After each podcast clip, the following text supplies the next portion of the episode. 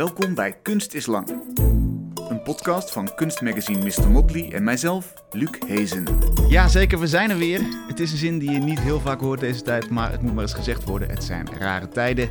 De studio hier in Vondel CS in Amsterdam was een tijdje gesloten, maar inmiddels zijn er anderhalve meter maatregelen genomen.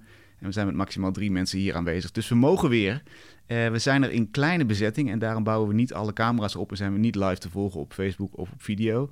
Maar een lekker lange podcast over kunst, al is het maar alleen in audio, is volgens mij ook wel welkom in deze tijden. Dus ik ben blij dat we weer van start kunnen. Aan het eind van de uitzending bel ik met een project dat op Voor de Kunst staat, de crowdfundpagina voor de creatieve sector. We bespreken dan een boek in wording over mannen met een eetstoornis. Een groep waar je zelden iets over hoort en toch zijn ze er wel degelijk. Er zitten ook hele mooie foto's bij. Daarover straks meer. Maar we beginnen met Daan Koezijn. Hij maakt video's waarin geanimeerde figuren te zien zijn. 3D-animaties ongeveer zoals je ze kan kennen uit hedendaagse computerspellen. Het zijn vaak naakte mannen die zich tot de kijker richten. Een tot bloedens toe gewonde jongen in de regen of een licht vervormde bodybuilder met het digitale hoofd van Daan zelf erop. Ze zijn de verbeelding van wat je hoort in de voice-overs. Mijmeringen vol neerslachtige ideeën over de leegheid van het leven, het niet kunnen voldoen aan sociale verwachtingen of gewoon je droevig voelen. En ook in Daans ruimtelijke installaties speelt melancholie een belangrijke rol. Bijvoorbeeld een grote afbeelding van een huilende jongen op een wapperend gordijn, wiens tranen worden drooggeblazen door een ventilator. Of een interactieve installatie waar we een paar jaar teruggaan in de tijd en ons verbazen over hoe kneuterig avatars destijds probeerden op onze emoties in te spelen. Of, als je de andere kant op redeneert, juist hoe snel digitale middelen nu in staat zijn om ons emotioneel te raken. Dat is ook een rode draad in het werk van Daan. Daan, welkom. Hallo. Leuk dat je er bent. Even los van de rest van je leven, hoe beïnvloedt corona op dit moment wat je aan kunst maakt? Uh, heel veel, want ik maak eigenlijk helemaal niks. Um, en dat heeft ermee te maken dat ja, corona bezet toch wel een heel groot deel van mijn ja, gedachten op dit moment. Niet per se dat ik me zorgen maak of dat ik um, me heel erg druk maak over of, of ik andere mensen besmet of dat ik het krijg of niet. Niet zozeer daarmee, maar ik, het voelt ergens een beetje egoïstisch om nu iets te maken um, waarvan ik het gevoel heb dat niet echt veel mensen erop zitten te wachten, omdat het geen directe, um, naar mijn mening, geen directe oplossing kan bieden voor de situatie. Misschien wel een verzachting of zo, maar geen uh, helder of concrete oplossingen. Dus kunst is ineens een luxe geworden in ja, deze tijd. Ja, het, zo ervaar ik dat wel. Um, voor, mij, ik, ik vind, voor mij is kunst niet heel uh, heilig uh, op die manier. Dat het, ja, zoals ik al zei, in een directe aanpak iets kan oplossen. Um, en ik wil ook geen werk maken over corona.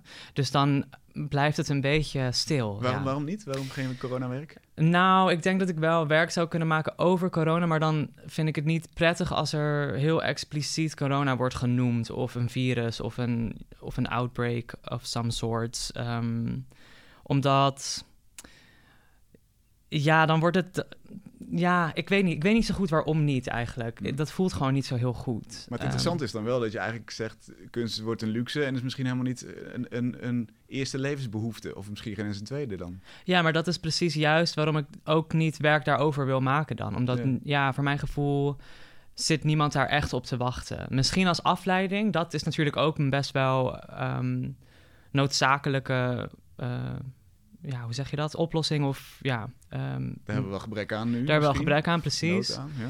Um, maar dan alsnog denk ik van ja, ik, ik ben nu, ik zit er nu meer over te fantaseren dat ik de politiek in ga. dat zo. is harder nodig. Ja, dat heb ik, ja, ik heb dan beter, ik heb dan liever dat ik, ja, ik kijk dan naar, naar persconferenties of ik lees dan de krant en ik zie hoe ne de Nederlandse overheid hiermee omgaat of andere landen. En dan denk ik, ik zou, zo, ik zou zo graag willen dat je iets als, als volk of als burger gewoon net iets meer inbreng kan hebben. En Mhm. dat, je, dat onze gedachten en meningen ook iets meer gehoord zouden kunnen worden. En dat is dan bijvoorbeeld een thema waar ik wel weer mee aan de haal zou kunnen gaan in mijn maar, eigen maar in een meer activistische zin dan alleen de kunst die misschien Mm. beschouwender is of zo. Nou, dan zou ik eerder het thema machteloosheid pakken en dat een beetje proberen uit te diepen. Uh, maar niet per se gericht op corona. Ik vind de, de, de, gev de gevolgen ervan of de dingen die er gebeuren in onze gemoedstoestand door corona vind ik interessanter dan het virus zelf. Ja. Um, Wel interessant dat je dus door zo'n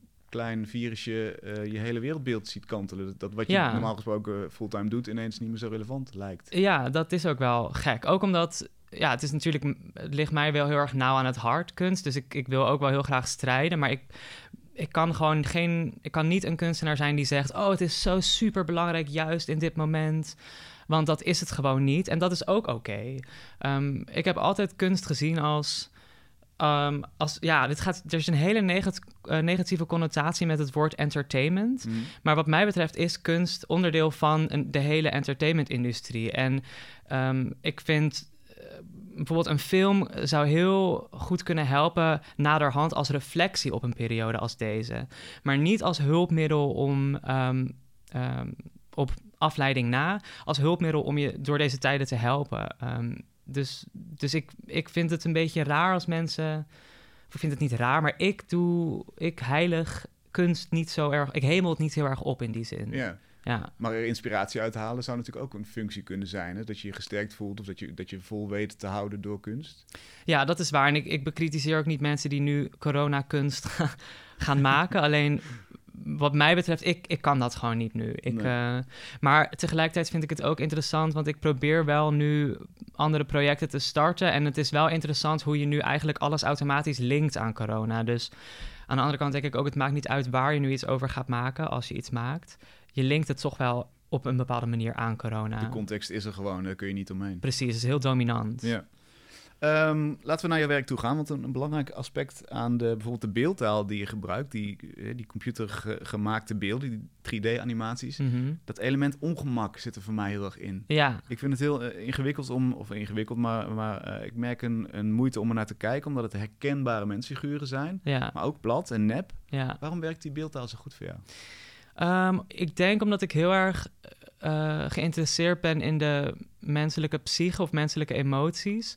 En eh, los van het feit dat ik de esthetiek van 3D-animatie gewoon heel tof vind. Ik ben altijd al heel erg ehm, ja, weg geweest van videogames. En hoe realistischer, hoe beter. Dat, dat, daar kikte ik altijd al heel erg op.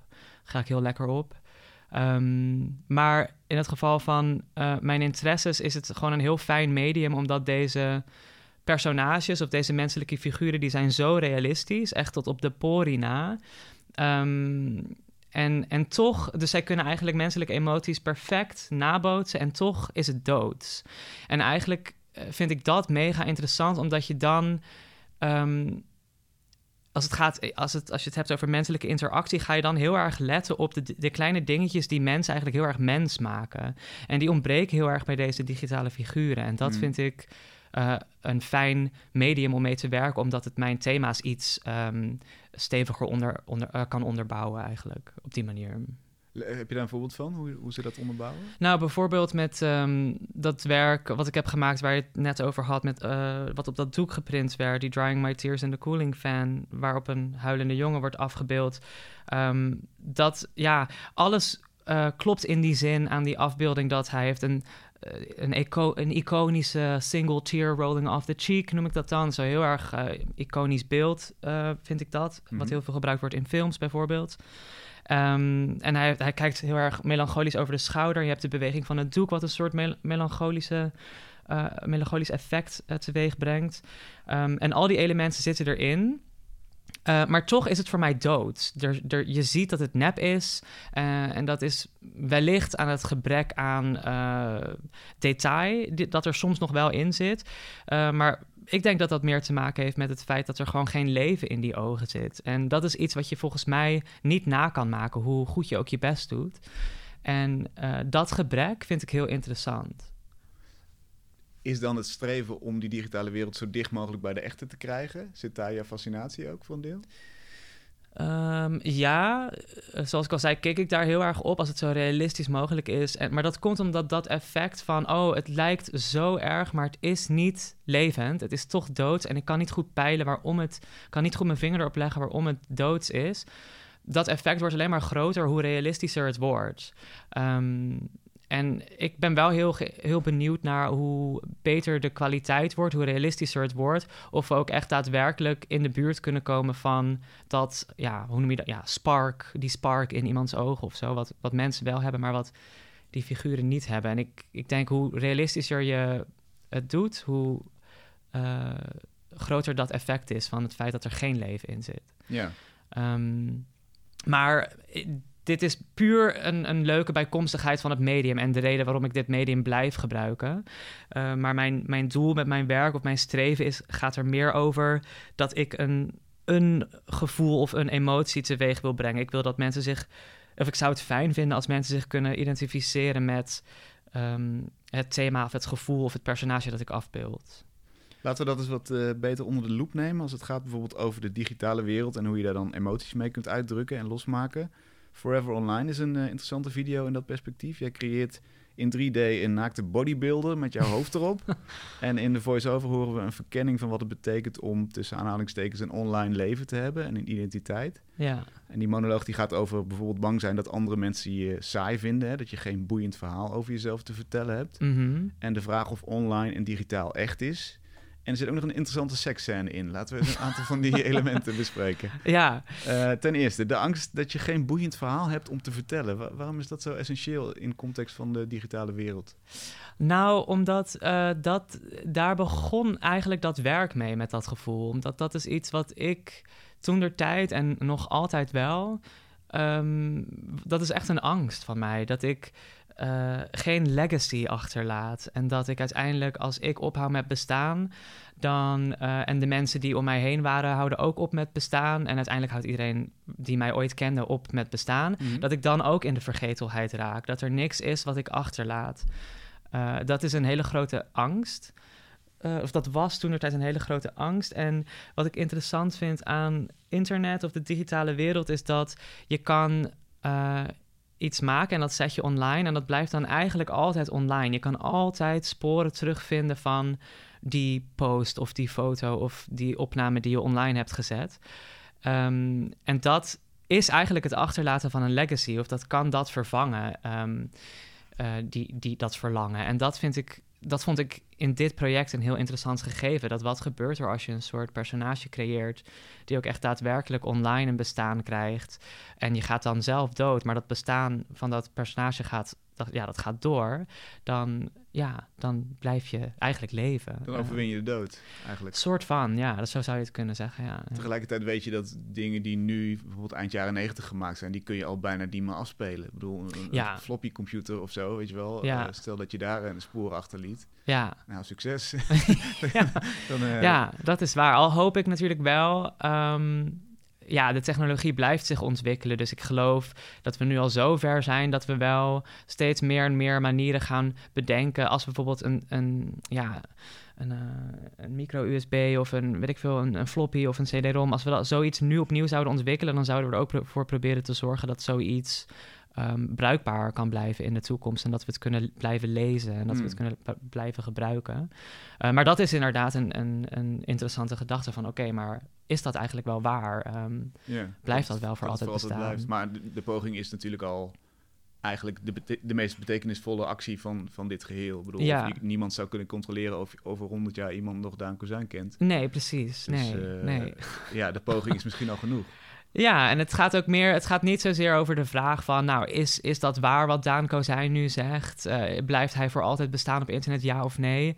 Ik, ja, ik ben ook maar, ik, ik weet dat zelf ook niet. Het gaat mij meer over het fenomeen dat je zoiets, dat je daarover zou kunnen nadenken en dat, wat, dat zou, wat dat zou betekenen als je zoiets online hebt staan, wat, wat dus voor een hele lange tijd online blijft staan. En kan dat, dat die angst die ik uh, net beschreef, kan dat dat sussen? Kan het... En is die minder geworden? Um, ja, maar niet echt door het, door het ouder worden. Ook al, we spreken nu echt over, over een soort drie jaar geleden, maar... Hoe oud ben je dan? Ik ben 26. Nee, oké, okay, precies. Ja. Maar ja, dus het heeft niks met internet te maken dat die, dat die angst gesust is, maar meer over... Ja, ik, ik ben echt, ik groeide echt op als kind met het idee dat ik wereldberoemd zou worden. En dat heeft gewoon een aantal jaar gekost om te realiseren dat dat, een, uh, dat, dat niet echt haalbaar is. En dat ook, dat, dat ook niet echt um, ja, noodzakelijk is voor mij eigenlijk. Um, maar dat was een heel groot streven. Dat was eigenlijk de, de motivatie achter alles wat ik deed. En als waar je... komt het dan vandaan? Want dat, dat, klinkt als een narratief van, van een, uh, een film of een roman. Of hè, de hoofdpersoon ja. gaat van niks naar, naar een superheld. Ja, nou ja, ik denk, ik denk dat dat ja, wel heel erg te maken heeft met het, het willen achterlaten van een legacy. En ik was als kind, werd gewoon heel snel duidelijk dat ik graag zong en dat ik graag op het podium stond en dat ik graag in, in, in de spotlight stond en in de aandacht. En dat werd voor mij gewoon een manier om een soort van, ehm, ja, heel dramatisch gezegd, maar een soort waarde aan mijn bestaan te koppelen. Of, of een, ja, een soort bestaansrecht werd daaruit gehaald Ja. ehm, door mij. Eh, En is dat idee versterkt in de context van een digitale wereld, waarop je via Instagram altijd iedereen kan volgen en de succesverhalen ziet? Ja, nou, in eerste instantie begon ik met, eh, met het werken ehm, in 3D-software, omdat het gewoon een hele eh, ehm, voordelige oplossing was. Want ik wilde films maken, eh, maar daar heb je heel veel apparatuur voor nodig, camera's, ruimtes, allemaal heel veel geld. En ik dacht, ja, dat, dat geld, dat heb ik niet. Dus ik ga het in mijn computer doen, want eigenlijk kun je in deze 3D-wereld gewoon echt, ja, limitless eh, werelden opbouwen. Je kan gewoon van alles creëren. En met die eh gedachte was ik daaraan begonnen. Ehm, hoezo heb ik het hier over? Wat was ook weer je vraag? Ik vroeg eigenlijk eh, bijvoorbeeld in tijden van eh, Instagram, Ah, heb je al die narratieven om je heen. Hè? Je ziet alle succesverhalen, die, die, zijn, die Oh, zie je zo, een paar keer per dag. ja. Ehm, dat, dat speelt wel heel erg in op die angst waar we het eerder over hadden. Ja. Omdat je dan... Maar dat was ook in 2017 of 2016 toen ik aan dit, aan dit werk begon, was dat heel relevant. Nu vind ik dat een beetje een achterhaalde... Een achterhaald onderwerp, omdat we allemaal wel weten dat het allemaal nep is. Of heel veel is nep. En je, je, je, hebt daar, je kan dat echt manipuleren. Je hebt daar de controle over. En dat was ook wat ik heel lekker vond. Je kon ook online gewoon je, je leven zelf zo indelen. Of eh, je kon delen van jouw leven aan het publiek laten zien. Die het laten lijken alsof jij een bepaald leven... Dus je hebt echt controle over hoe, jou, hoe andere mensen jouw leven bekijken. Hmm. Ehm, en dat was een hele lekkere eh, controle, ja. Maar maakt eh, weten dat dingen nep zijn op Instagram ook dat je het minder voelt? Ik bedoel, voel je daardoor minder een, een druk om je te vergelijken met andere mensen? Nee, ik denk, sterker nog, ik denk dat dat nog altijd een van de grootste factoren is die meehelpen aan, aan, aan dat gevoel. Omdat ook al weet je dat, het, eh, dat de kans groot is dat de content die je online ziet gemanipuleerd is. Ook al weet je dat, dan alsnog ga je reflecteren op je eigen leven en waarom je niet hebt behaald wat je wilde behalen. En ik denk dat dat nog altijd ehm, een hele grote rol speelt ehm, bij mensen die, die zo'n soort melancholie ervaren. En dat zal waarschijnlijk ook wel zo blijven. En is dat ook jouw melancholie? Eh, Zit jij in die zin in dit, in dit werk?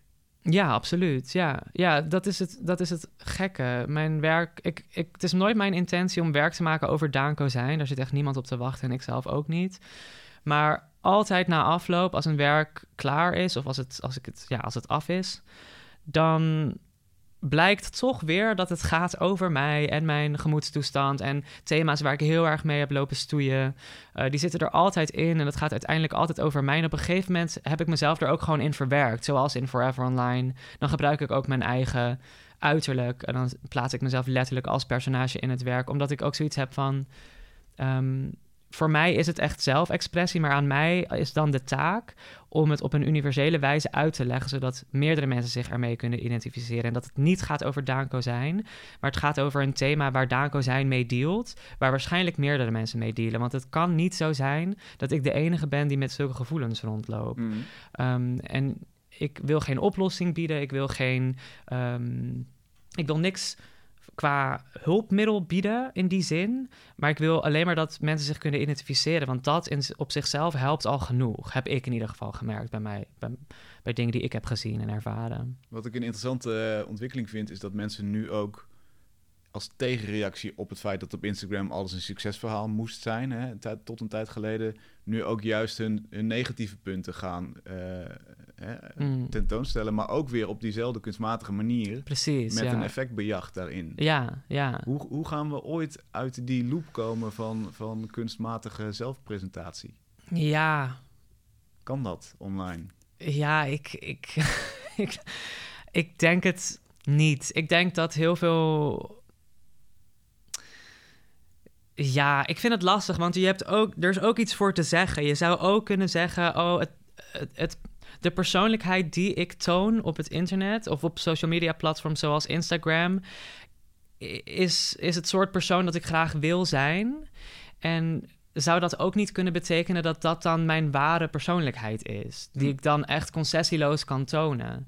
Dus er valt ook heel veel voor te zeggen. Van misschien, misschien is, is. Wij zien social media heel erg vaak als een soort masker die je opzet. Maar ik vind social media ook heel erg ontmaskerend in die zin. Omdat je ziet wat mensen graag zouden willen zijn. En ja, is dat niet misschien kwetsbaarder dan hoe wij hier op straat rondlopen? Ehm, Of het is een mogelijkheid inderdaad om, om zelf controle te hebben over hoe je jezelf presenteert. Hè? Dus een, een mooie... ja, precies. iets. Ja. In dat, in dat geval, eh, ik heb natuurlijk bij jou gekeken op je Instagram. Mhm. Eh, je ziet jouw werk, maar ook wel veel eh, beetje modellerig geposeerd. Hè? Een beetje, beetje Vice-advertenties zou ik zeggen.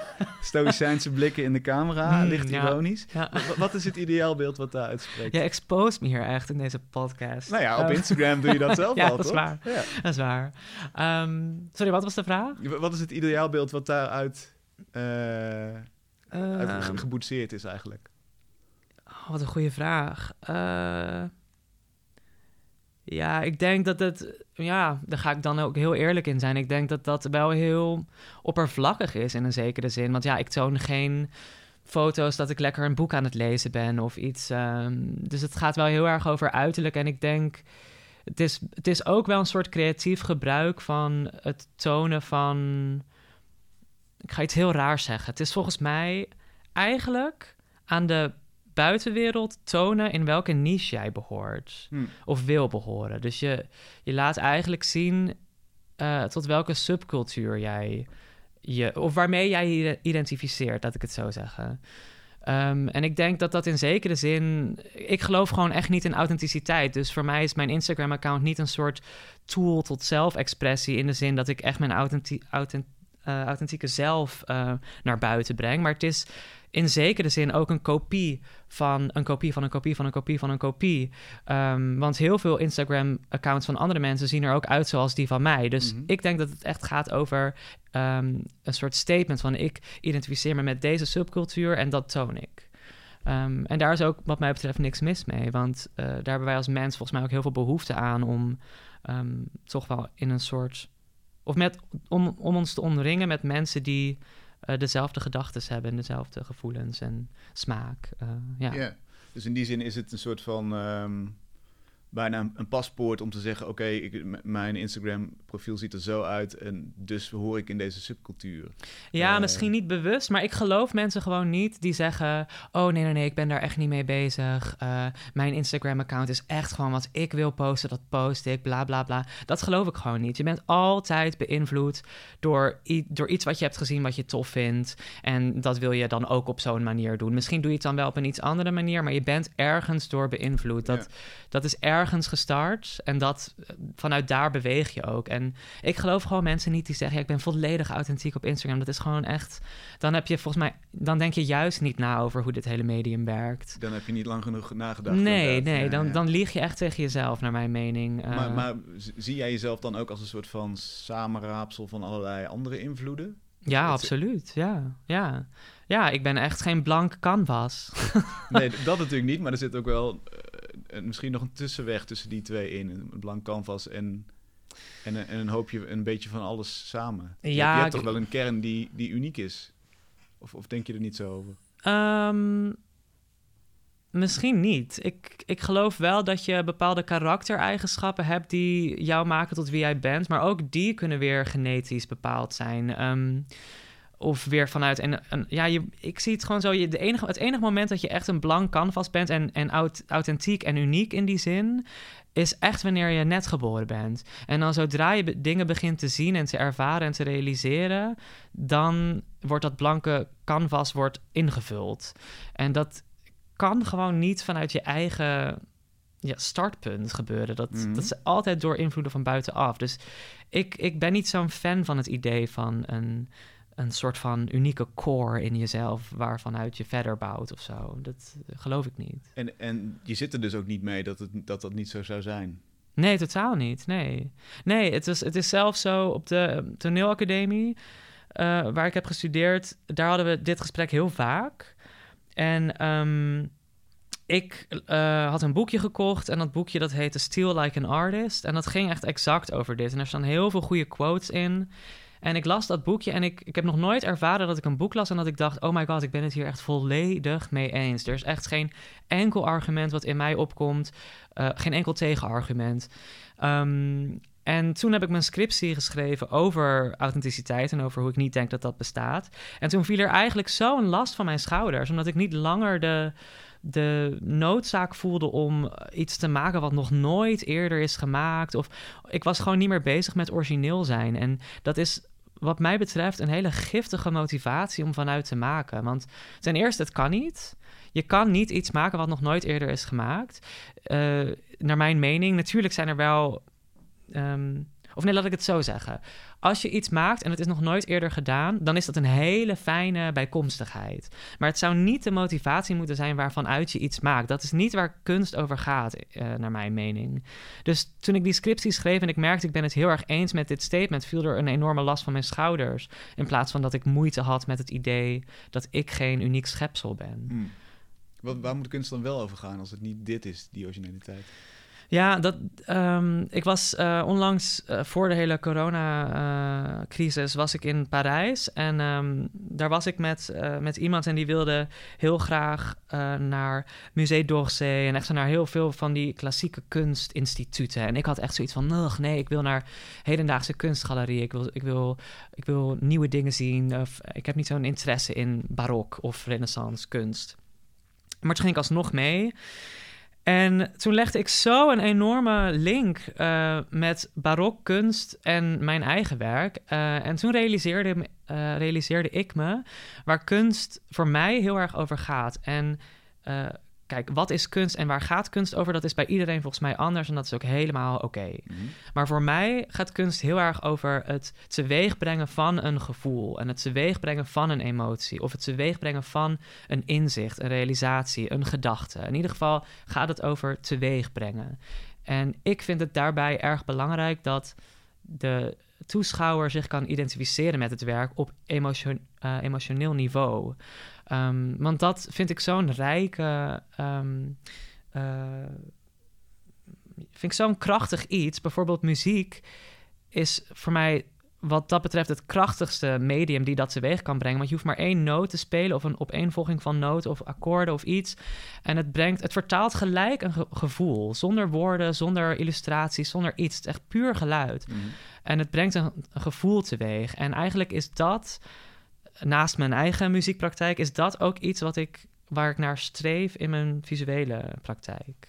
Ja. En dan gaat het heel vaak over eigenlijk best neerslachtige ideeën. Mm. Over leegte, over verdriet, over niet kunnen voldoen aan standaarden. Ja.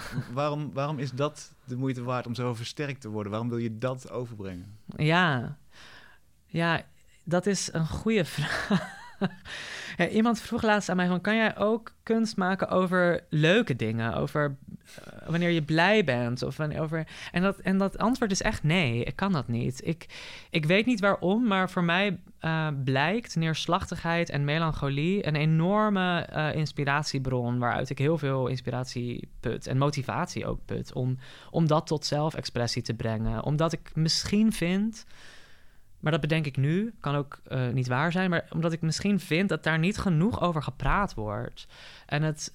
Um, bijvoorbeeld ook, hè, dan, dan koppelen we weer terug naar social media. Daarin um, worden zo vaak de accomplishments van mensen worden heel erg tentoongesteld. En, en dingen die je kan behalen. En, en een soort luxe. En kijk, we gaan nu naar, de, naar dit luxe resort en bla bla bla. En Um, dat lijkt een soort streven. Het lijkt in onze maatschappij alsof het niet toegestaan is om uh, om depressief te zijn of, of je neerslachtig te voelen. Want als dat zo is, moet je direct naar een therapeut om over je gevoelens te praten. Terwijl, om het op te lossen. Om het op te lossen. Terwijl, ja, en ik ging ook met dat idee ooit naar een psychotherapeut. En toen was ik zo teleurgesteld in, in het, de hele praktijk daarvan. Niet omdat zij haar werk niet goed deed, maar omdat ik me gewoon realiseerde, er is geen oplossing. Dit kan je niet oplossen. Dit is iets waar je mee moet, uh, moet leren leven. Dit is deel van uh, het leven. En het maakt je hele emotionele belevingswereld des te rijker. Hmm. En een hele goede vriendin van mij, die zei ooit, toen ik me heel neerslachtig voelde, zei zij van, ja maar Daan, je moet gewoon echt er niet tegen vechten. Je moet gewoon op bed gaan liggen en dat gewoon echt gewoon uh, ondergaan. Je moet daar gewoon gaan liggen en je echt kut voelen. En daar gewoon helemaal ingaan en er gewoon mee dealen. En dat is de enige manier waarop je op een gegeven moment leert om ermee om te gaan en dan weer je dagelijks leven te kunnen uitvoeren. En ik, ik geloof daar ook heel erg in, hoe kut het ook is. Zodra je accepteert dat dat erbij hoort, dan, dan, dan leer je ermee omgaan. En, en dat is een stem die je niet vaak genoeg hoort eigenlijk. En je zegt, dat, kan, dat moet dan maar in mijn werk. Nou, ik, ik vind het een interessant. Uh, ik, vind het, ik vind het interessante thema's die je kan behandelen in je werk. En ik vind het interessant om daar uh, mijn uitgangspunten um, of mijn um, perspectives te tonen. Omdat ja, ik, ik, vind dat, ik vind dat er niet genoeg op een toegankelijke manier over wordt gepraat. Dus zoals jij al eerder zei, mensen die gaan dan heel erg uh, op gecontroleerde wijze hun, hun, hun op social media hun uh, negatieve aspecten van hun leven uh, tonen. Maar dat is dan toch vanuit een soort personal gain motivatie. Terwijl ja, dat is in mijn werk hopelijk niet aan de hand. Ik, ik, haal er, ik haal er niks uit als jij je identificeert met dat werk. Alleen maar een soort tevredenheid, omdat ik dan blij ben dat je jezelf herkent in mm. zo'n werk. Ja. Um, het is wel interessant in, in dit perspectief dat er uh, in die video waar we het dus over hadden, Forever Online, daar zitten ook jeugdvideo's van jou in. Dus ik neem aan dat jij het bent, ja, turnend ja. en, en uh, in het, spelend in een speeltuin.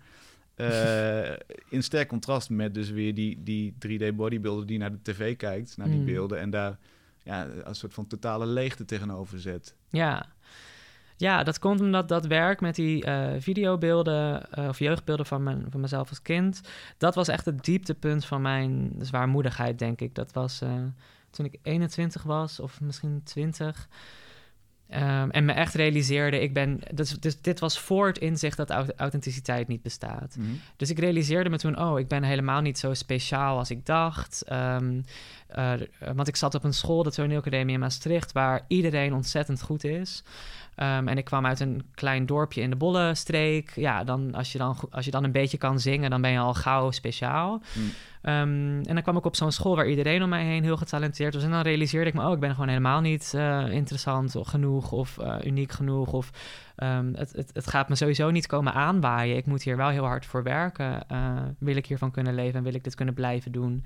En die realisatie bracht mij gewoon een beetje in een existentiële crisis. Omdat ik, ja, mijn leven ging gewoon niet verlopen zag ik toen in, zoals ik dacht dat het zou gaan verlopen. Um, en dat was een beetje een, een, eh, ja, en daar raakte ik wel een beetje van in paniek. Omdat ik dan niet zo goed wist hoe ik daarmee om moest gaan. En dus die beelden die gaan heel erg over... daar zie je nog mij als persoon, als kind... Uh, nog onbewust van, van, dit, van deze gedachte, van dit inzicht. Um, ja, terwijl misschien ook, ook weer niet. Want het doet mij heel erg denken steeds aan de soort van de, de American Hero... die vanuit niks naar, mm. naar een heel groot podium opklimt. Hè? Bijna een soort van musical verhaal. Uh, ja, wie, wie weet is zo'n kind daar ook heel erg doorgevormd, toch? Je, bedoel, de kleine Daan heeft misschien ook wel te horen gekregen... dat als hij goed zijn best doet, ja. dat, hij, dat hij alles kan worden wat hij wil. Ja. Zoals, zoals iedereen uh, in onze generatie uh, Ja, en beetje. dat als jij als... als... narratief is heel dwingend eigenlijk. Ja. Dus dat, dat, dat hoeft niet eens... Dat is al niet meer onbevooroordeeld en blank. Dat, dat narratief zit er al in ja. bij jou als kind. Ja, Nee, dat is waar. En ik denk als je er op die manier naar kijkt, dat dat mag ook. En dat kan ook. En dat staat het werk hopelijk ook toe. Maar voor mij was het... Dit werk was meer echt, echt, uh, echt zelfexpressie. Want ik kwam per ongeluk op die beelden, uh, kwam ik daarop terecht. En toen, toen zag ik die en ik keek ernaar. En er was specifiek één scène waarin ik met mijn moeder aan het spelen was in de tuin. En zij... Dat is echt een heel lange scène ook. Dat duurt volgens mij echt iets van twee minuten in dat videowerk waarin zij mij eigenlijk op speelse wijze leert lopen.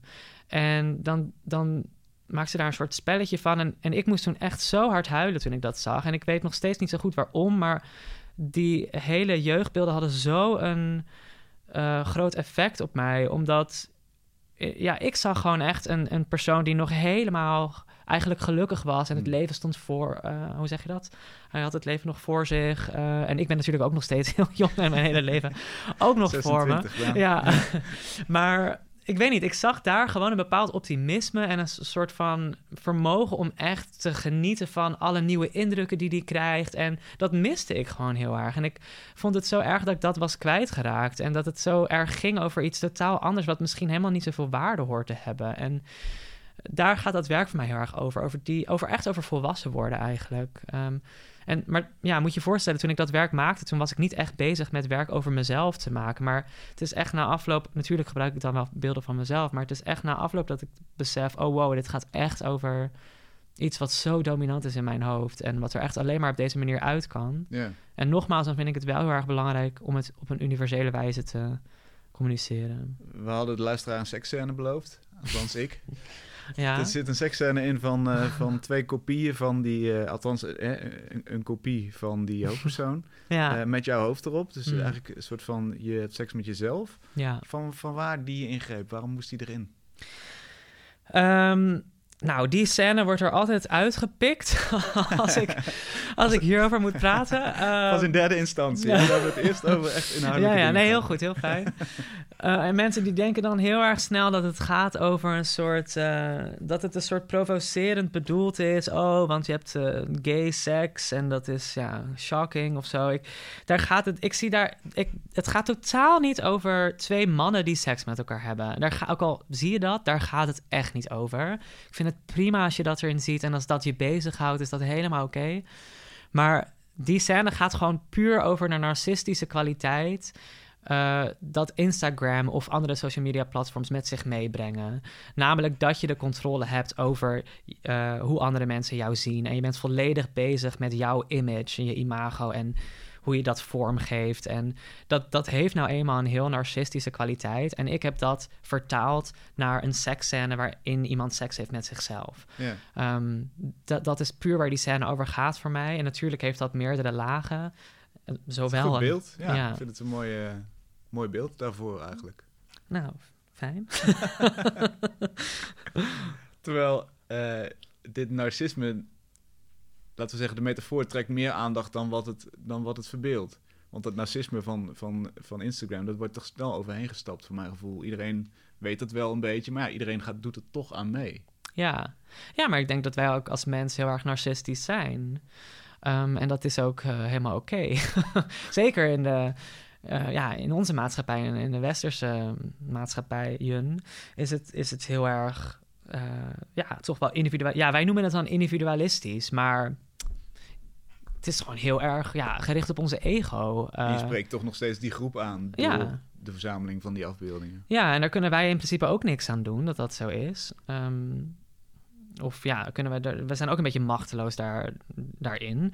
Maar ehm, ja, nee, ik vind, dat, ik vind dat wij allemaal eigenlijk eh, heel grote narcisten zijn. Je, je kan dan ook een beetje kijken naar... De definitie van narcist is, is bij mij een beetje warrig, merk ik vaak. Omdat ik zie narcisme echt als je bent heel erg veel bezig met jezelf. En ik ben in mijn werk heel erg bezig met mezelf. Dus ik, ik benoem mezelf tot narcist. Maar ehm, volgens mij gaat narcisme er meer over, of ook over dat je geen empathie kan voelen voor andere mensen, of dat je je niet kan verplaatsen in andere Ja, mensen. Narcissus in, in, het, in het Griekse verhaal is, is verliefd op, op zijn spiegelbeeld. En Ja. de rest van de wereld doet er niet toe.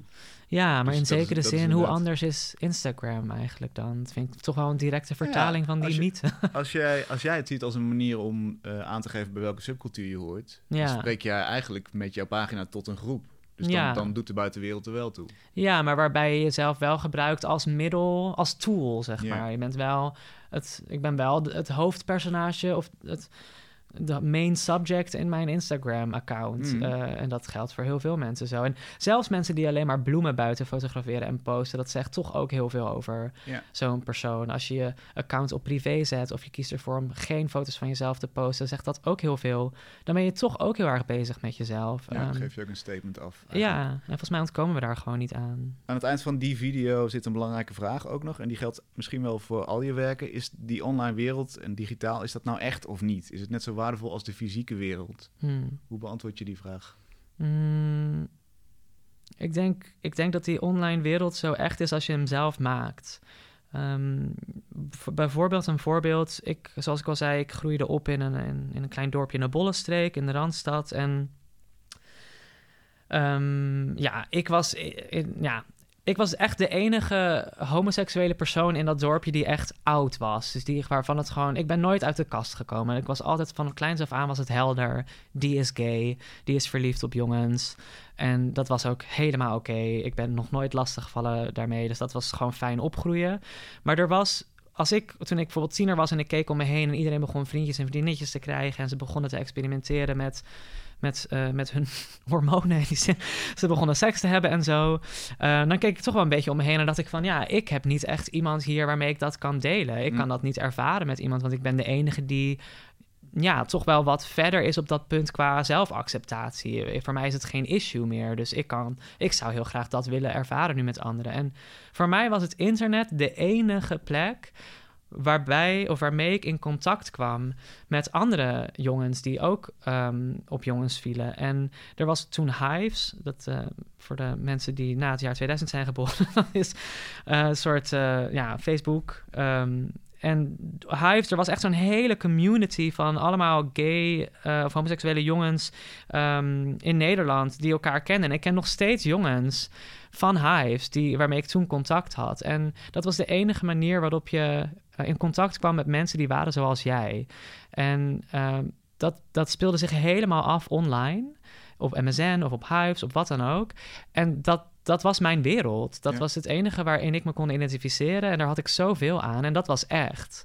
Um, en natuurlijk kun je daar dan nog heel veel dingen over zeggen. Want hoe echt zijn de mensen waarmee je praat op MSN? Je, je projecteert natuurlijk van alles op dat soort mensen. Maar er was voor mij geen andere realiteit dan die op dat moment. Omdat ik niet kon ervaren wat ik wilde ervaren in de realiteit, de fysieke realiteit. Eigenlijk weer wat je net zei, dat internet ook een manier is om juist uh, obstakels uit het echte leven achter te laten en iets vorm te geven wat, uh, wat, wat, ja, wat meer lijkt op wat je echt zou willen en waar je meer controle over hebt eigenlijk. Ja. Dus we kijken er vaak negatief naar misschien, maar het, ja, voor mij ook, uh, juist positief kunnen zijn. Ja, ik, ik heb er nooit echt negatief naar gekeken. Ik heb het eigenlijk altijd meteen van het begin wel omarmd.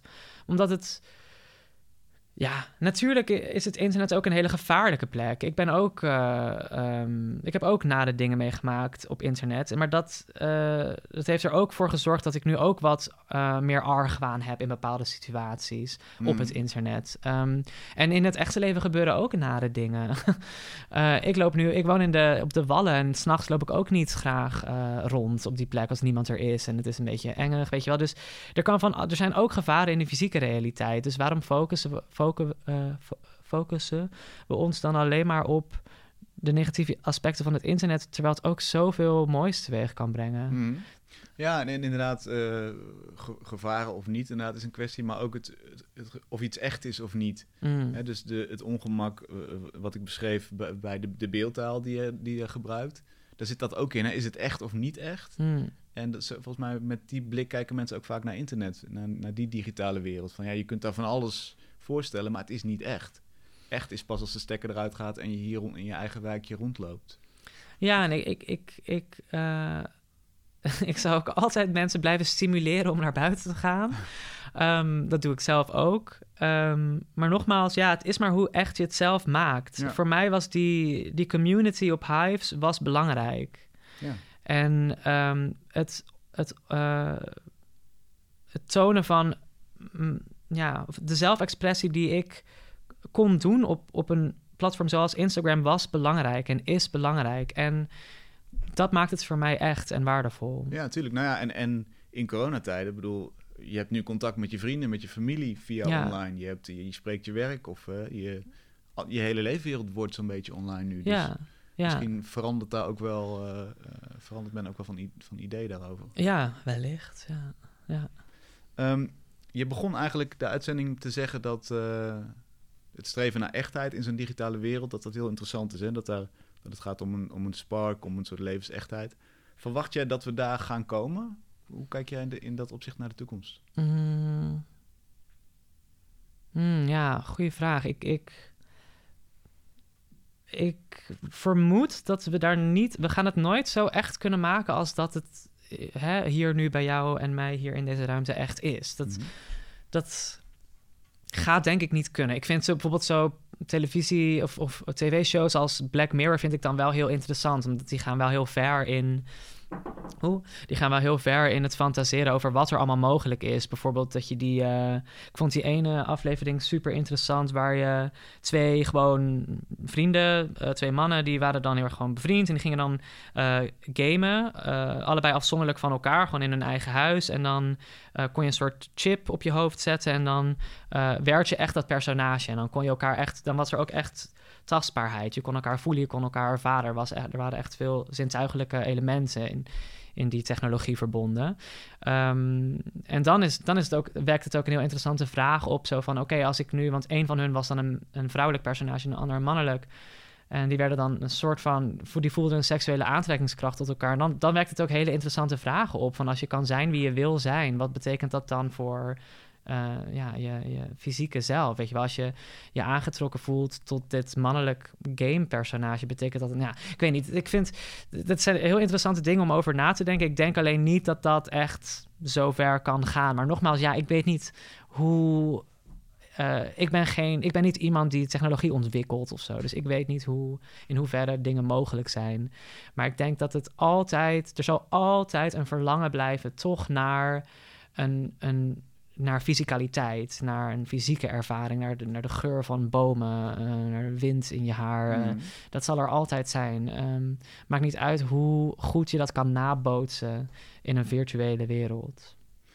En is het dan wel zo dat jij bijvoorbeeld die ontwikkelingen volgt omdat je het ze zelf zou willen toepassen? Dus kijk je heel erg naar, naar de nieuwste dingen of kijk je naar andere kunstenaars? Bijvoorbeeld Ed Atkins, daar, daar lijkt je werk een beetje op. Hè? Is, is dat dan een inspiratiebron of zo? Ben je daarmee bezig? Ja, enorm. Ik, ik, ik, heel veel mensen die zeggen tegen mij... ja, jouw werk lijkt een beetje op Ed Atkins... en dan verwachten ze een soort van... Uh, negatieve reactie van mij of zo.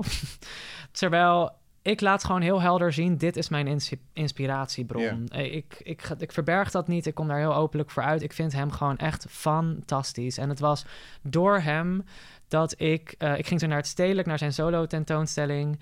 Het was door hem dat ik realiseerde dat... want ik zat toen de tijd op de toneelacademie... Um, het was door hem en door die show dat ik me realiseerde dat ik niet in het juiste medium aan het werk was.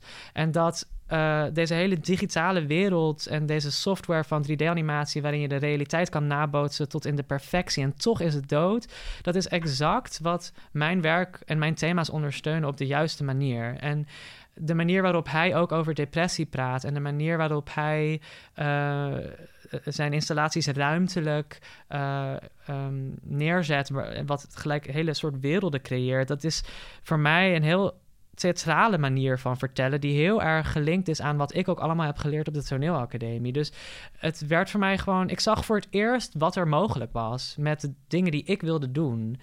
Um, en dat was voor mij heel belangrijk. En ik ontken absoluut niet dat hij daar een grote rol in heeft gespeeld en nog altijd in speelt. Um, en, en ehm, dat ben je daarna op Sandberg Instituut gaan, gaan uitwerken. Hè? Dus daar, ja. daar heb je die master gedaan na de toneelacademie. Ja. Wat, wat zijn nog meer theatrale aspecten die jou nu heel goed van pas komen in dat beeldende werk? Nou, ik denk op de toneelacademie of sowieso in, in, het, in het theater leer je natuurlijk heel goed personages analyseren. En je leert heel goed, uh, ook al speel je een ontzettend naar personage, je moet altijd een soort common ground proberen te vinden, waardoor dat personage ook speelbaar wordt. En dat je je kan identificeren met dat personage. En dat je er ook eh, ja, een soort empathie voor kan vinden. En die eigenschappen, die uh, ja, tools eigenlijk om dat um, zo goed mogelijk te kunnen doen. Dat helpt mij nu nog altijd heel erg. Ik, ik beschouw eigenlijk het maken van een nieuw werk, waar vaak een personage in voorkomt, in mijn geval, beschouw ik eigenlijk hetzelfde als het bestuderen en het uh, analyseren van een personage in een theaterstuk of van een film. Ik was meer bezig met film dan met theater. Um, en uh, ik, ik, voor mij is eigenlijk de werkwijze niet heel erg veranderd. Uh, voor mij is alleen duidelijk geworden dat het beeldende medium is gewoon veel logischer voor mij. Dat voelt veel natuurlijker, dat, dat, dat, dat voelt veel beter. Uh, ook omdat ik mezelf niet per se als uh, instrument hoef te gebruiken. Mijn eigen lichaam, mijn stem, wat dan ook. niet per se. Um, omdat ik ook mezelf kan projecteren op ander soort personages. En ik kan meerdere personages spelen. En ja, dus ze zijn ontzettend gelinkt aan elkaar. Eh, de, werkwijze, de werkwijze is nagenoeg niet veranderd. Nee. Ja. Alleen de vrijheid is groter, omdat je inderdaad niet vastzit aan je eigen lichaam alleen maar, maar een digitale wereld kan optrekken. En Precies, ja. alles kan laten gebeuren. Ja, ik voelde me gewoon heel erg ehm, restricted in... in eh, sorry, soms weet ik echt Nederlandse woorden niet heel raar. Strikt, Ja, ja. Ja, gelimiteerd. Ik voel, Mhm. er was echt een limiet in theater. En ook de hele traditionele eh, wijze van... er is een afstand tussen performer en publiek... en die zitten passief naast elkaar... allemaal in rijtjes op een stoel... en die kijken naar iets wat op een veilige afstand zich afspeelt. Dat vind ik allemaal heel ouderwets. En ehm, ja, het, het werkte gewoon niet voor wat ik wilde doen. Want ja, bij mij gaat het wel over een soort directe emotionele eh, connectie die ik teweeg wil brengen. En dat kan ook wel in theater, maar niet eh, op mijn manier. Ja. Ja. Dat is eigenlijk de vrijheid die jij als, als, als jochie in de Bollenstreek al vond in de digitale wereld. Die, die breid je uit en die zet je door ja, in de kunsten nu. ja, zeker, ja, ja. Is er al eh, een richting waar je, waar je, waar je na de, de coronacrisis, zolang die dan ook nog gaat duren, in denkt? Wat, wat, wat, waar, wat, ja, wat wil je het meest uitzoeken of neerzetten? Of? Mm, ja, ten eerste vind ik het belangrijk om nu even. Ja, en dat klinkt een beetje gek. Het is misschien een beetje een verkeerd woord. Dus excuses als het eh, verkeerd eh, geïnterpreteerd wordt. Maar ik denk dat het ook belangrijk is om een beetje te genieten van het feit dat er, een, dat er eigenlijk een heel kapitalistisch systeem op zijn gat ligt. En dat er ehm, mankementen in dit systeem worden blootgelegd. En dat we eigenlijk allemaal, wat volgens mij heel veel mensen al lang, eh, in, eh, ja, al lang zagen, dat we allemaal een beetje beginnen in te zien dat dit hele systeem niet werkt. En ik kan alleen maar op dit moment bezig zijn met fantaseren over eh, een post-corona-tijd. En wat dat zou kunnen betekenen en hoe dat eruit zou kunnen zien. Ehm, en wat dat ook betekent voor kunst. Want ehm, ik ben nooit geïnteresseerd geweest in het verkopen van werk. Dat is helemaal niet belangrijk voor mij. Natuurlijk wil ik geld verdienen en wil ik eh, kunnen leven van mijn werk. Dat vind ik heel belangrijk. Maar het gaat voor mij echt om het tonen van werk. Ik heb veel liever dat ik een, een tentoonstelling doe... dan dat er een particuliere... of dat er een, een weet ik veel, een... ehm, kunstverzamelaar op mijn deur klopt en zegt... ik wil jouw videowerk exclusief kopen. Of, of ja, ik wil daar de, de, de, de weet ik veel... Eh, ik wil dat exclusief voor mezelf hebben. Dat vind ik helemaal niet interessant. Ehm, en dus vind ik het heel fijn om, na, om te fantaseren over, eh, over een kunstwereld in een non-kapitalistische samenleving. Ik vraag me heel erg af wat dat zou betekenen voor heel veel kunstenaars en hun werk. En dus dat ben ik eigenlijk eh, eh, voornamelijk aan het doen. Ik ben aan het genieten van het feit dat ik geen plannen heb en dat ik even geen toekomst heb en dat ik even niet vooruit kijk. Ik ben echt nog nooit zo erg in het hier en nu geweest als nu. En dat vind ik echt een heel prettig gevoel. Ehm, dan moet ik er ook wel bij zeggen dat, eh, dat voor mensen die nu hun baan zijn kwijtgeraakt, is het natuurlijk een ja, veel onmogelijkere taak, want die hebben alleen maar zorgen. Dus eh, voor iedereen is dat natuurlijk anders. Ehm, maar wat betreft mijn eigen praktijk, ehm, ja, ik heb dus die link gelegd naar barokkunst eh, in Parijs toen der tijd. Ehm, en ik vind dat een heel interessante link en ik kan nog niet concreet uitleggen waarom dat precies heel erg klopt bij mijn werk. Maar ik ben dus nu eh, heel erg ehm, eh, Griekse mythologieën aan het lezen. En ik ben, ja, ik heb van Lineke Hulshof, van Mr. Motley, eh, heb ik een groot boek gekregen over, over allemaal soorten kunststromingen. Waar ik eigenlijk nooit echt interesse in heb gehad. Maar waar ik nu toch wel graag ehm, meer over wil weten. eh, omdat ik dat wil toe. Eigenlijk wil ik dezelfde eh, werkwijzes toepassen in mijn eigen praktijk. En ik ben nu bezig met het ontwikkelen van een, ja, ehm, een fresco. En dan niet in de zin van de techniek van fresco's, maar dus een plafondbeschildering. En waarbij er een soort ja, ehm, ehm, onbekende wereld wordt afgebeeld. Of een eh, ja, een soort hemelse wereld. Of een soort divine creatures die worden afgebeeld. En dat vind ik nu even heel interessant. Maar zoals met al mijn processen, ik weet nog niet waarom. Dat weet ik echt pas als het af is. Geniet Ja. van de rust en van de reflectie, zou ik zeggen. ja, dankjewel. Dankjewel. We sluiten af met een project dat op Voor de Kunst staat. Het crowdfund-platform voor de creatieve sector. Waar het geld natuurlijk ook ontzettend hard nodig is. Misschien juist wel nu. Aan de lijn hangt Ruben de Teijen. Hij interviewde elf mannen en jongens die een eetstoornis hebben. Een groep die je zelden ziet of hoort. Of het nou bulimia, anorexia of juist binge-eating is, ook mannen hebben er last van. Hij werkte voor dit project samen met fotografe Mafalda Rakos. En de tekst en het beeld samen moeten een boek worden. Met de titel A Story to Tell or Regarding Male Eating Disorders. Ruben, welkom. Ja, dankjewel. Hoeveel mannen lijden er eigenlijk aan een eetstoornis? Ja, dat lijkt een hele simpele vraag, maar het is best wel lastig om antwoord op te geven. Omdat wetenschappers die daar onderzoek naar doen, vinden het eigenlijk ook heel lastig om die groep te bereiken. Maar een redelijk relevante uh, onderzoek wat vorig jaar is gedaan in Frankrijk. Die hebben wereldwijd overal studies over gepakt en daaruit geconcludeerd dat ongeveer 2,2% van de mannen wereldwijd een eetstoornis krijgen. Hmm. Ooit in hun leven. Um, maar dat kan eigenlijk hoger uitvallen dus, omdat er eigenlijk heel weinig data is daarover. En 2,2% is al een heel groot aantal eigenlijk. Ja, is al best wel veel inderdaad. Ja. Waarom is die groep zoveel buiten beeld? Heb je daar enig idee over? Is dat schaamte? Is dat gewoon uh, een gebrek aan goede onderzoeksmethodes? Ja, schaamte vooral eigenlijk wat jij zegt. Uh, er is een soort van stigma, uh, denk ik, door de jaren heen gegroeid dat het een uh, vrouwenziekte is. Dat is ook wat je meestal ziet in de media. Dat er een foto bij staat van um, ja, um, een tiener meisje dat, ik weet niet, 20 jaar oud is of zo, of 19. Hmm. En die er eigenlijk als een model uit wil zien. Um, gewoon heel erg dun. En dat is eigenlijk het beeld dat mensen van een anorexia of een eetstoornis hebben. Yeah. En daardoor schamen veel mannen zich eigenlijk ook om te, toe te geven dat zij een eetstoornis hebben. En dat hebben wij ook heel vaak in onze interviews gehoord. Um, en door die schaamte ja, hoor je er eigenlijk gewoon heel weinig over. Want zowel media als de academische wereld als de medische wereld lukt het gewoon heel erg lastig om deze doelgroep te bereiken. En dat willen wij eigenlijk ook een beetje doorbreken met dit project. Dan zijn het elf mannen en jongens die dus zo'n eetstoornis hebben. Welk van die elf heeft jou het meest aangegrepen? Welk verhaal?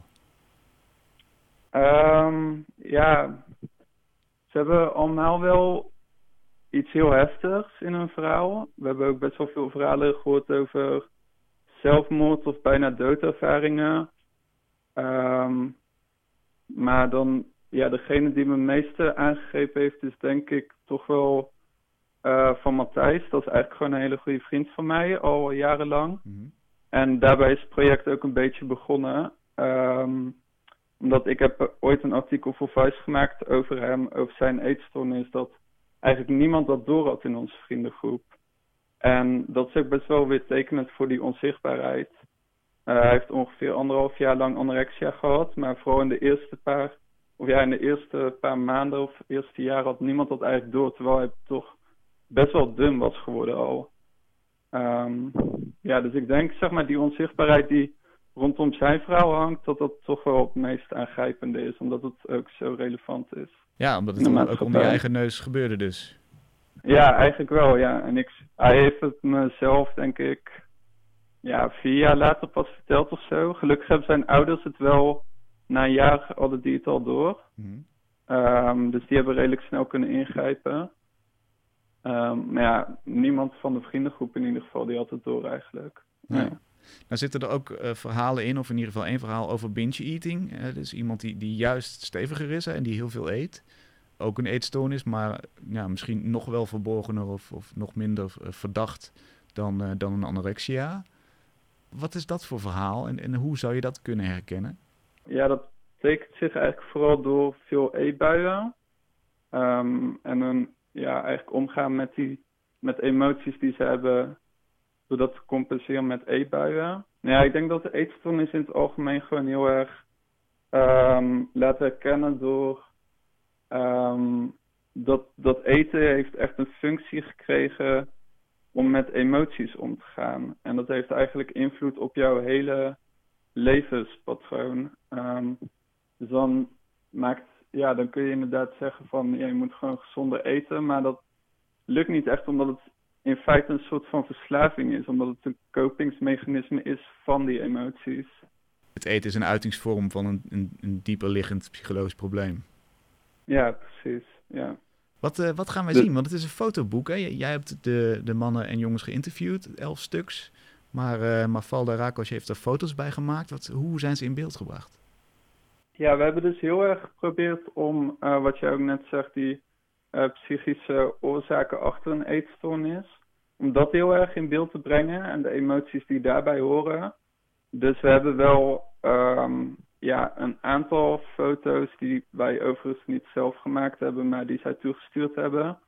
Uh, waarop je hele, echt hele, hele dunne mannen ziet. Mm -hmm. um, maar we hebben toch eigenlijk vooral geprobeerd om te focussen op ja, wat zijn nou de oorzaken achter een eetstoornis? Um, en al die thema's die daarbij hangen, omdat dat geeft uh, eigenlijk ook meer begrip naar wat een eetstoornis nou eigenlijk is. En ik denk dat het wel belangrijk is dat wij dat als maatschappij ook beter begrijpen. En omdat de focus van, zo uh, vaak zeg maar op het eten ligt. Hoe verbeeld je die psychologische uh, problemen? Ja, maar nou, een voorbeeld um, uit Oostenrijk van Elias. Dat is dan een van onze mannen die mee heeft gedaan. Die uh, heeft al vanaf kinds af aan anorexia. Hij is, nu gaat het wel beter met hem. En um, ja, hij was eigenlijk, uh, hij moest een community service. En daarvoor uh, moest hij een medische test doen. Mm -hmm. um, en tijdens die medische test, ja, hij was eigenlijk gewoon zo dun. Um, zijn BMI was zo laag dat hij moest, hij moest overgeven en hij was flauwgevallen tijdens die test. En toch heeft, heeft die dokter gezegd van ja, je kan gewoon in community service. Dus wat wij toen hebben gedaan is, we zijn met hem eigenlijk meegegaan naar uh, die plek waar hij toen die test heeft afgenomen. En we hebben hem daar in de wachtkamer gezet. Daar hebben we eigenlijk foto's van hem gemaakt, omdat hij best wel intense emoties daarbij had. Um, dus toen hebben we hem daar zeg maar geportretteerd om die emoties soort van terug op te halen en zodat hij daar dan op kan reflecteren in het interview eigenlijk ook. Dus ja. dat is misschien wel een goed voorbeeld. Ja, zeker. Denk ik. Zeker. Ja. Um, hoeveel is er nog nodig? Want dit moet natuurlijk een heel mooi, diklijvig uh, fotoboek worden met die interviews erbij. Hoeveel geld is er nog nodig? Ja, we doen op uh, 8500 en we zitten nu op de helft. Uh, loopt nog tot 15 mei. Ja. Oké, okay, dus we hebben nog eventjes... We gaan naar voordekunst.nl om jullie project te steunen, maar hoe vinden we jullie? Uh, ja, fotoboek A Story to Tell heet het. en um, ja, we hebben het echt heel erg nodig, het geld. Want anders wordt het heel lastig om het boek um, uit te krijgen. Dus alsjeblieft, support ons. Ik ben in ieder geval nieuwsgierig geworden, dus dank voor deze toelichting. Ja, oké, okay, bedankt voor het interview. Dankjewel, Ruben. Tot zover Kunst is Lang van deze week. Volgende week zijn we er weer. Niet live, maar wel met een mooi podcastverhaal. En dan zit Richard Kofi tegenover mij. Heel graag tot volgende week.